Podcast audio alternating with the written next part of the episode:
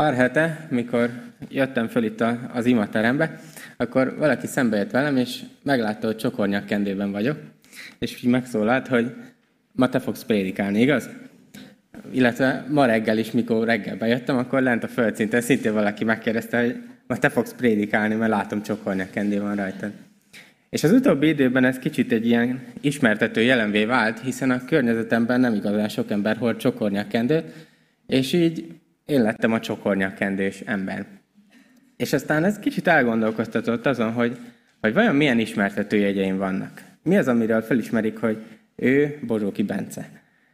De mindannyian talán kicsit elgondolkodhatunk, hogy mi milyen ismertetőjegyekkel rendelkezünk. Ma reggel, amikor Jakab leveléhez fordulunk, akkor láthatjuk, hogy a Jakab levelének a, a sorozatából az utolsó részhez érkeztünk, hiszen az utolsó szakaszt fogjuk ebből a levélből tanulmányozni. És Jakab apostollal kapcsolatban érdekes meglátni azt, hogy neki is volt egy ismertető jegye. Egy olyan kevésbé ismertebb a mai világban, de mégis aki, aki akkor élt vele egy időben, az így ismerte Jakabot, és sokan úgy hivatkoznak rá, hogy ő volt a teve térdű Jakab. Akinek olyanok voltak a térdei, mint a tevének. A teve térdű Jakab. De hogy miért is kapta ezt a nevet? Ez talán gúnynévnek tűnhet első, elsőre, de hogyha megértjük, hogy miért kapta, akkor teljesen átfordul ez, és, és láthatjuk azt, hogy az, az akkor élők körében ez mégis tiszteletet váltott ki Jakab felé. Jakabnak, Jakabról tudjuk azt, hogy az ő ima élete, hogy mennyit imádkozott, az nagyon gazdag volt. És ezt tudták róla az ő környezetében is. És ő nagyon sok időt töltött térden állva imádkozva. És annyit térdelt, hogy a térdei így megkeményedtek, megduzzadtak a sok térdeléstől. Talán pont úgy, mint a tevéknél, hogyha azok is sokszor letérdelnek, és emiatt a térdük ilyen vaskossá válik. És Jakabról is ezt tudhattuk. És tudjuk azt, hogy az ő életében, az ő, az ő személyes életében az imádság nagyon nagy szerepet töltött be. És aztán itt láthatjuk az, az ő levelét, amelyet írta a korai gyülekezeteknek, a zsidóknak, és végigmegy nagyon sok területen, az élet több területen, és folyamatosan azt hangsúlyozza, hogy, hogy mennyire fontos, hogy a hitünk az összekapcsolódjon a cselekedeténkkel. Hogy a hitünk az meglátszódjon abban, hogy hogyan élünk. Meglátszódjon a viselkedésünkben, a cselekedeteinkben. És több területet is felsorol, amit az elmúlt hetekben mind végignéztünk, és most végül utoljára rátér az ő személyes kedvencére. Vagy úgy gondolom, hogy az ő személyes kedvencére, mégpedig az imádságra. És erről is az imádságról is szeretne elmondani pár gondolatot, hiszen azt mondja, hogy, hogy az imádságban is meglátszódik, hogy milyen a mi hitünk. Hogy milyen a kapcsolatunk Istennel, az meglátszódik a mi imádságainkban. És erről beszél ebben a pár versben. És mielőtt bármit is mondok így az imádságról, szeretném felolvasni azt, amit itt Jakab levelében találunk, az ötödik fejezet 13. versétől, és ezt kérem, hogy a, a gyülekezet fennállva kövesse, amíg én ezt felolvasom. Így hangzik Jakab levelének 5. fejezete a 13. verstől egészen a fejezete végéig. Szenvede valaki közöttetek? Imádkozzék. Öröme van-e valakinek? Énekeljen dicséretet. Betege valaki közöttetek? Hívassa magához a gyülekezet véneit, hogy imádkozzanak érte, és kenjék meg olajjal az Úr nevében. És a hitből fakadó imádság megszabadítja a szenvedét. Az Úr felsegíti őt, Sőt, ha bűnt követett is el, bocsánatot nyer. Valljátok meg azért egymásnak bűneiteket, és imádkozzatok egymásért, hogy meggyógyuljatok. Nagy az ereje az igaz ember buzgó könyörgésének. Illés ugyanolyan ember volt, mint mi. És amikor buzgón imádkozott azért, hogy ne legyen eső, nem is volt eső a földön három évig és hat hónapig. Aztán ismét imádkozott, és az ég esőt adott, és a föld meghozta termését.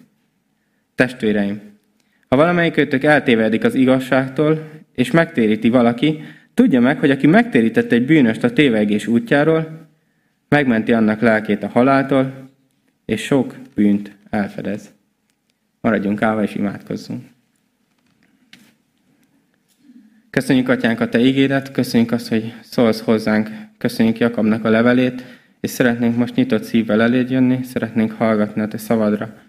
Kérlek, formáld át az életünket, formáld át az ima életünket. Vonj közel magadhoz. Jézus néven. Amen. Foglaljunk helyet.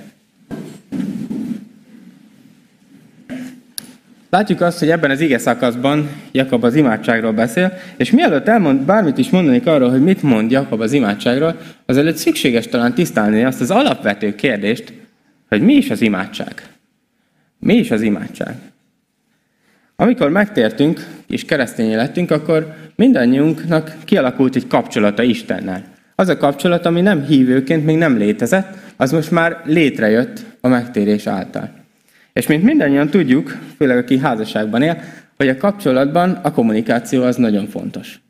Kommunikáció nélkül nem lehet létezni. És Isten ugyanígy gondolkozik a vele való kapcsolatról is. Hogy egyszerűen kommunikálni kell Istennel. És Isten ennek két módot adott. Az egyik az, hogy ő hogyan kommunikál felénk, ez a Biblia. Isten az ő szava által kommunikál felénk, egyszer és mindenkorra megadta nekünk a kijelentést, és ezáltal szól hozzánk. A másik útja pedig az, hogy mi hogyan kommunikálunk felé, ez pedig az imádság. Tulajdonképpen az imádság által választ adunk arra, amit Isten szól hozzánk az ő igényén keresztül. Az imádság az a felület, vagy az a módszer, ami által kifejezzük Isten felé, hogy mi van bennünk, hogy mi van a mi szívünkben. Szavakba öntjük azokat. Legyen akár az, hogy saját magunkban csendben mondjuk el, vagy akár hangosan, kifejezzük Isten felé azt, amit mi el szeretnénk mondani neki. És ez az, ez az imádság, ami tulajdonképpen mindennek az alapja lesz. Az Istennek, Istennel való kommunikációnak az alapja lesz. Hogy mi hogyan kommunikálunk felé. És kicsit mindannyian megállhatunk és elgondolkodhatunk azon, hogy, hogy az Istennel való kapcsolatunk ezek alapján mennyire van helyén. A kommunikáció mennyire van a helyén? Vagy hogy állunk a mi mindennapi bibliaolvasásunkkal, hogy mennyire vagyunk készek így hallgatni Istenre? És hogyan állunk a mi imádságainkkal? Hogy vajon a kommunikáció ott is a helyén van? És így, hogy már látjuk, hogy az imádság, ez a kommunikáció, ez alapján szeretnénk megosztani két fontos gondolatot így az első vázatponton belül, veletek az imádsággal kapcsolatban, amit itt Jakab is mond. Azt mondja, hogy hogy szenvede valaki közöttetek, imádkozzék. Öröme van-e valakinek, énekeljen dicséretet. Jakab tulajdonképpen így felsorakoztatja az élet eseményei között a két szélsőséget. Vagyis nagyjából szélsőséget azt mondja, hogy valaki nagyon örül, imádkozzék. Valaki nagyon szenved, imádkozzék. És azáltal, hogy ezt a két szélsőséget felsorakoztatja, azáltal tulajdonképpen lefedi az egész spektrumát az élet eseményeinek. Bármi történik velünk, az okot ad arra, hogy imádkozzunk. Bármilyen helyzet ér minket, az tulajdonképpen imádságra vezet minket. És így reagálhatunk minden helyzetre. És belegondolhatsz bármire, bármibe, ami ér az élet során, akkor mondhatod azt, hogy igen, ez imádságra indít minket. És nagyon érdekes, hogy nem csak ezek a helyzetek, hanem a közösség is imádságra indít minket. Mert azt mondja, hogy, hogy ha egyedül vagy, vagy ha neked örömöd van, vagy szenvedsz, akkor imádkozz. Azt mondja, hogy ha, ha másokat oda hívsz hozzád, vagy ahogyan itt Jakab hivatkozik rájuk, azt mondja, hogy hivassa magához a gyülekezet véneit, akkor imádkozzanak közösen. És végül azt mondja kicsi pár versel később, hogy valljátok meg egymásnak bűneinteket, és imádkozzatok egymásért. Hogy lehet egymásért kölcsönösen imádkozni. Tehát bármilyen közösségben vagy, akár egyedül, akár másokkal, az is okot ad az imádságra. És egyszerűen ezek alapján azt mondhatjuk, hogy minden helyzetben bárkivel imádkozhatsz. Nincsen olyan helyzet az életben, amit föl tudsz sorolni, és, nem, és azt tudod rá mondani, hogy hát ez nem az imádság helye. Ilyen nincsen.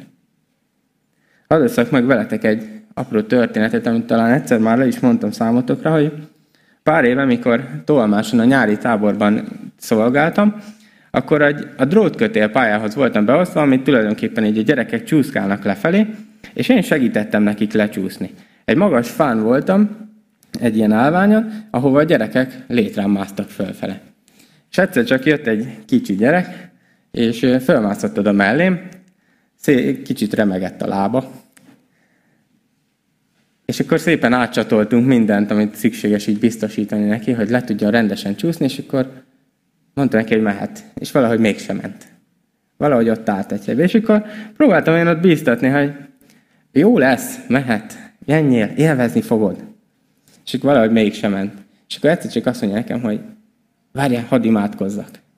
És akkor így összekulcsolta a kezeit, becsukta a szemét, és akkor magába imádkozott röviden, kinyitotta a szemét, és már ment is lefele. És én meg ott maradtam, és, és teljesen meg voltam szégyenéve, hogy, hogy nekem bármiféle bátorítás eszembe jutott, hogy, hogy biztosan, hogy nagyon jó lesz, hogy, hogy élvezni fogja. És én meg egyből az jutott eszébe, hogy itt az idő imádkozni. És talán ez bátorítás lehet számunkra is, hogy, hogy nincs olyan hely, nincs olyan alkalom, amikor ne imádkozhatnánk. Amikor ne fordulnánk Istenhez, és fejezhetnénk kifelé a, a mi félelmeinket, a mi érzéseinket, vagy hogy egyszerűen mi van bennünk. A második dolog pedig, amit az imádsággal kapcsolatban szeretnék mondani, az pedig az, hogy, hogy bár Jakab azt mondja, hogy, hogy bármi értéged, akkor imádkozz, én mégis azt mondanám, hogy, hogy lépjünk ennél tovább. Hogy ez legyen a belépő szint, de tegyünk egy lépést tovább. És tudjuk azt megtenni, hogy az imádság nem csak egy reakció, hanem egy természetes cselekvés lesz, hogy több lesz, mint egy reakció. Hogy nem kell megvárnunk, hogy bármi érjen bennünket, nem kell megvárnunk, hogy egy helyzet, helyzetben felismerjük, hogy na most itt az ide imádkozni, hanem legyünk úgynevezett proaktívak az imádságban. Hogy keressük az alkalmat, aktívan, hogy imádkozzunk. Ne várjunk addig, amíg történik velünk valaki, valami, hanem egyszerűen imádkozzunk. És ahogy látjuk az imádságban, úgy mind, és minden másban is, úgy ebben is Krisztus, ami tanítunk. Jézus Krisztus, ami példánk.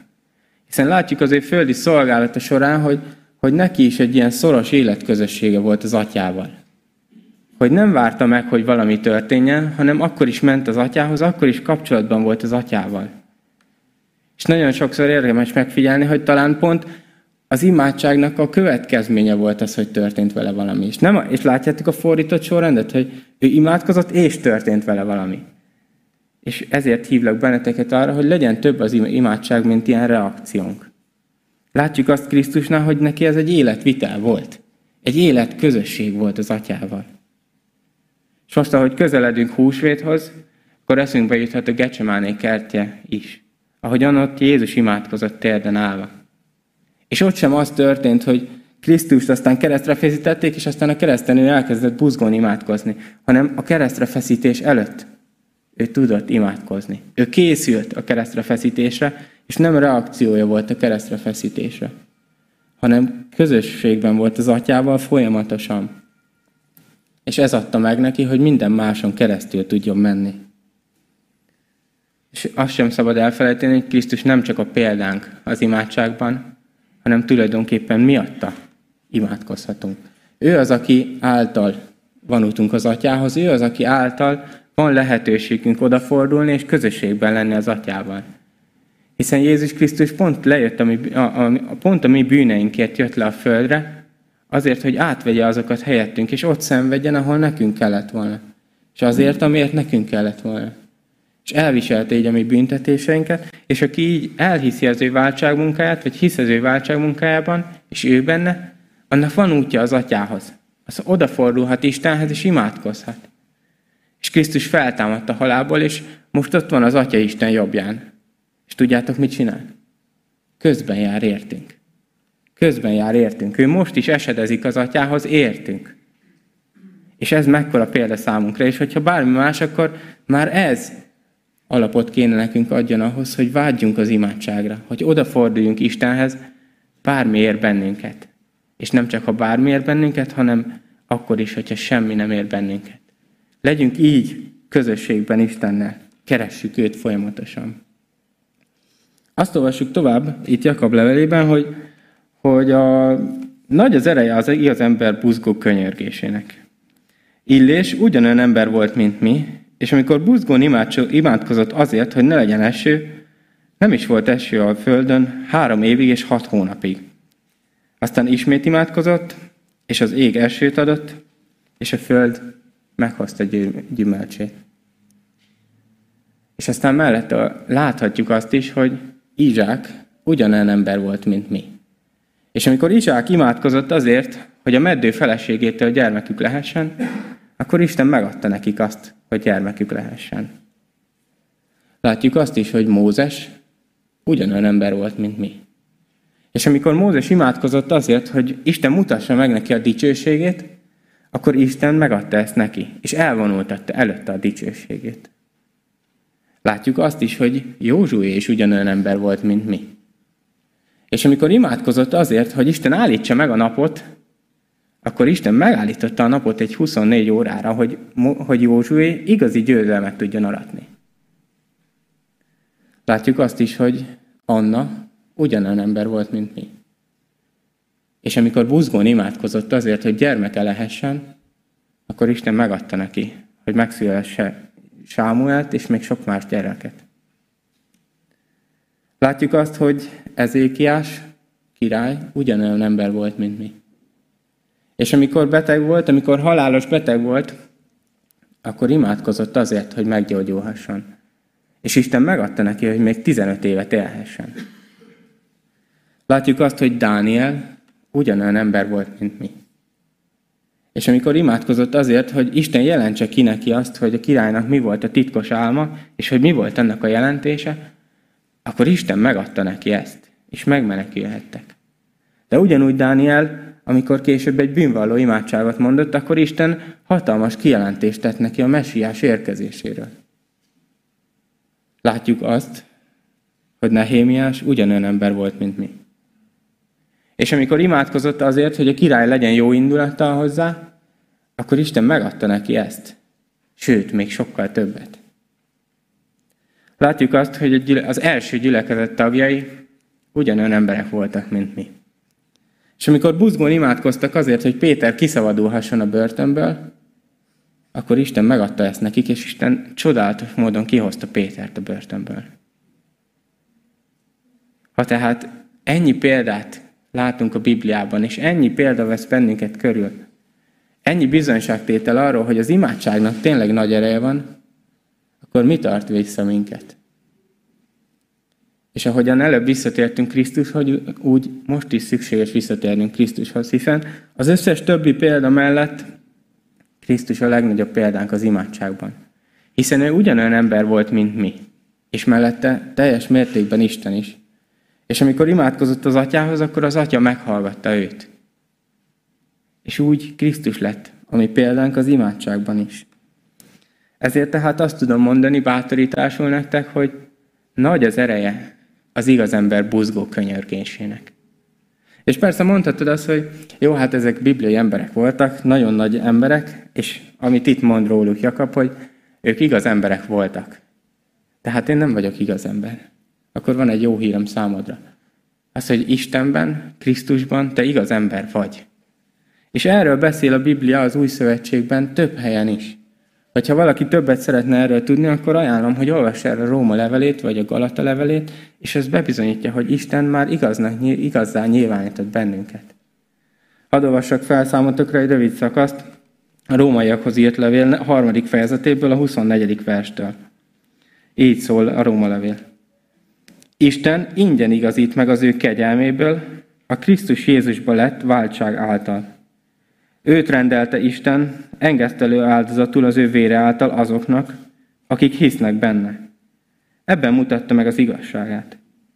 A korábban elkövetett bűnöket ugyanis elengedte türelmében, hogy a mostani időben megmutassa igazságát, mert ő igaz, és igazá teszi azt is, aki Jézus Krisztusban hisz. Aki Jézus Krisztusban hisz. És aki hisz Jézus Krisztusban, az igaz ember. És itt látjuk azt, hogy ha nagy az ereje az igaz ember buzgó könyörgésének, akkor már nem lehet kibúvót találni abban, hogy, hogy mi nem vagyunk igazak. Sőt, mi igazak vagyunk, így tehát az egyetlen igazi felelősségünk az, hogy buzgón imádkozzunk. Hogy legyünk buzgók, legyünk kitartók az imádságban. És erre hív bennünket, és merjünk kérni Istentől. Hiszen az előbb is felsoroltam annyi példát, ahol az emberek mertek kérni Istentől. És Isten meghallgatja azokat, akik hozzá tartoznak. Isten figyel a mi imádságainkra. És végül látjuk Jakab levelében azt, hogy ahogy tovább megyünk, a levél legutolsó két verse, az mintha egy kicsit más lenne, mint az összes többi. Kicsit, mint hogyha új témába kezdene. Így hangzik ez a két vers. Testvéreim, ha valamelyikőtök eltévedik az igazságtól, és megtéríti valaki, tudja meg, hogy aki megtérített egy bűnöst a tévegés útjáról, megmenti annak lelkét a haláltól, és sok bűnt elfedez. Kicsit másképp hangzik, kicsit, mint hogyha új témába kezdene, de mégis azt kell, hogy mondjam, hogy szerintem ez, ez továbbra is az imádsághoz kapcsolódik. Mégpedig azért mondom ezt, mert látjuk azt, hogy, hogy úgy fogalmaz Jakab, hogy ha valaki megtérít valakit a tévegés útjáról, vagy egy bűnös a tévegés útjáról. Ha az egész Bibliát vigyeljük, ha az új szövetséget látjuk, akkor azt, azt az alapigazságot láthatjuk, hogy mi nem tudunk megtéríteni senkit.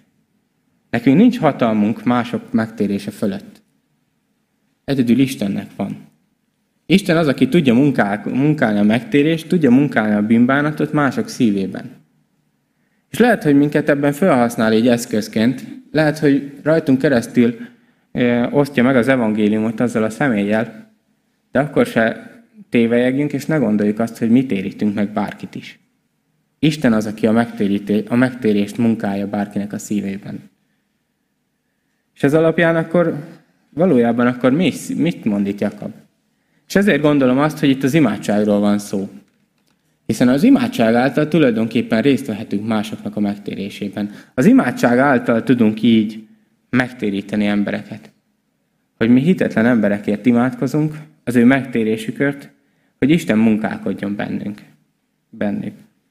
És ez persze nem ment föl bennünket a felelősség alól, hogy az evangéliumot osszuk meg másokkal, nem ment fel az alól, hogy bizonyságot tegyünk így Isten evangéliumáról, hanem arra buzdít, hogy imádkozzunk a nem hívő emberekért. Imádkozzunk a hitetlenekért, hogy, hogy megtérjenek.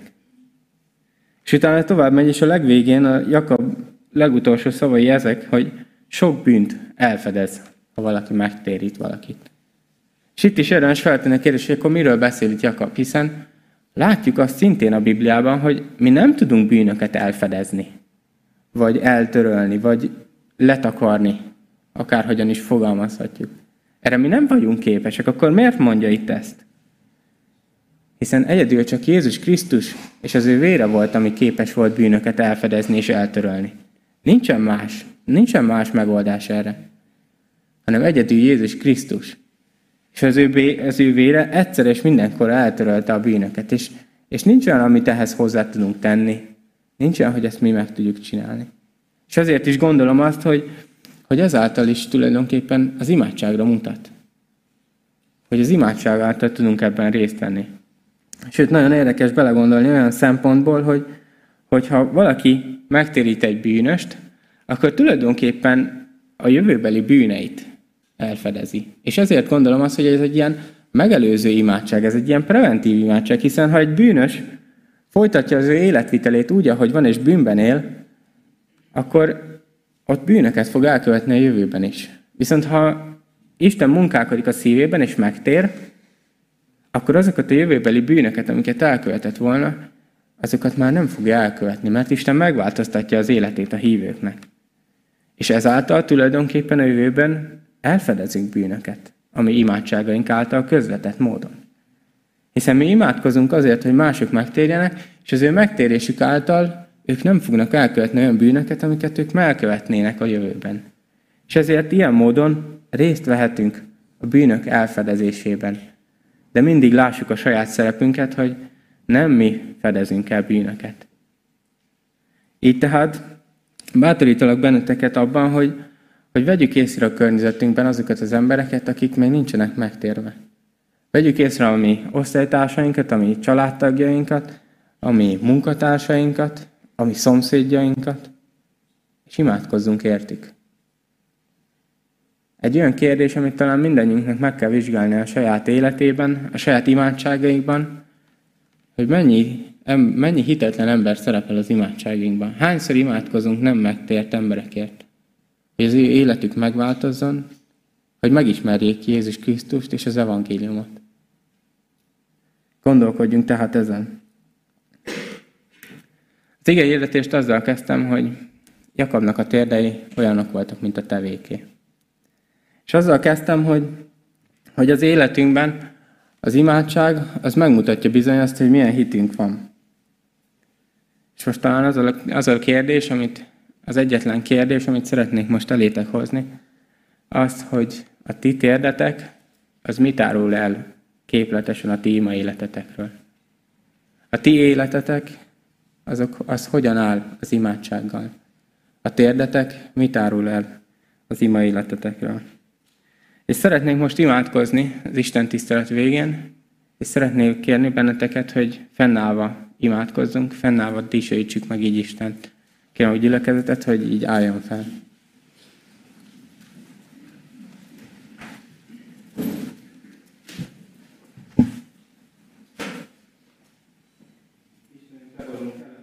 És magasztalunk téged azért, aki vagy, és amilyen vagy. Köszönjük azt, hogy Te vagy a mindenható Úrunk, Te vagy a mi mindenható Istenünk, és köszönjük azt a megváltást, amelyet Jézus Krisztusban szereztél nekünk. És meghagyjuk a térdeinket Krisztus előtt, és imádunk Téged. Köszönjük azt, hogy hozzá tartozhatunk. Köszönjük a bűnök elfedezését. Köszönjük azt, hogy Te megváltottál minket. Dicsőítünk Téged, hiszen Te szent és igaz Isten vagy, és Te tudsz igazzá tenni minket. És csak hálásak vagyunk ezért. Köszönjük, Atyánk, azt, hogy Te nap mint nap gondot viselsz rólunk. Köszönjük azt, hogy Te vagy a Teremtő Isten, aki nem csak megteremtetted a világot, hanem fenn is tartod. De gondoskodsz az emberekről. Köszönjük azt, hogy a Te gondoskodásodnak a csúcsa Jézus Krisztus volt. És köszönjük azt, hogy Te szólsz az igén keresztül hozzánk. Kérlek, érints meg a mi szívünket a legmélyén. Kérlek, érints meg olyan módon, hogy megváltozzon az életünk. Köszönjük, hogy bátorítasz bennünket, hogy jöjjünk eléd imádságban. Köszönjük azt, hogy mindent kifejezhetünk előtted. Köszönjük azt, hogy Te meghallgatsz minket. És köszönjük a bátorítást, hogy, hogy a mi imádságainkkal részt vehetünk a Te szolgálatodban. Segíts nekünk felismerni azt, hogy a környezetünkben kiért imádkozzunk, miért imádkozzunk. Vezess bennünket ilyen módon, és használj bennünket a Te nagy tervedben. Köszönjük a Te gondoskodásodat, köszönjük a Te szeretetedet és a Te hűségedet. Köszönjük, Atyánk, a Te szent lelkedet, akit adtál, hogy bennünk lakozzon és velünk legyen. Kérlek, vegy át ő az életünk irányítását, hadd tudjunk letenni mindent eléd. Köszönjük azt, hogy, hogy Te meghallgatsz minket. Áldott legyen ezért a Te neved. Szükségünk van rád. Jézus nevében. Amen.